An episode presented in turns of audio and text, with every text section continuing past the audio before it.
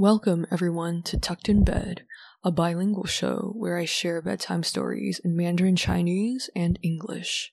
My name is Karen, and thanks for joining me today for a story. 少李藏刀。 唐代有个叫李义夫的官员，善于拍马屁。他写了一篇《成华真深得太子李浩的喜欢》，赏了他四十匹昂。 李治继位后的第六年，打算立武则天为皇后。李义夫又极力赞同，从此他飞黄腾达。 在朝中为所欲为，他外表温和谦虚，说话时脸上总是挂着微笑，所以大臣们都说他是笑里藏刀。李义父在朝廷中垄断心腹，纠集唐御，谁要升官他就向别人索取财物。 有一次他看到一份任职名单，便把名单默记下来。 随后他把一个即将任职的人招来，对他说：“不是要做官吗？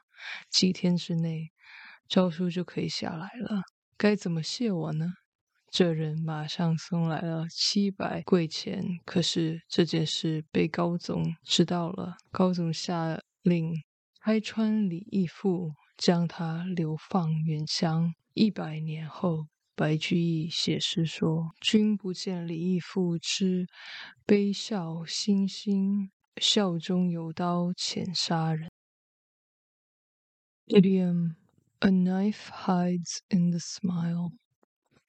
During the Tang dynasty, there was an official named Li Yifu who was good at flattering people.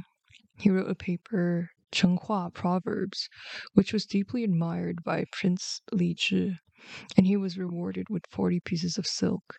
In the sixth year of Li Zhi's accession to the throne, he planned to make Wu Zetian the empress, and Li Yifu strongly agreed. He was gentle and courteous in appearance and always smiled when he spoke, so the ministers all gossiped that he was hiding a knife in his smile. Li Yifu won over his confidants.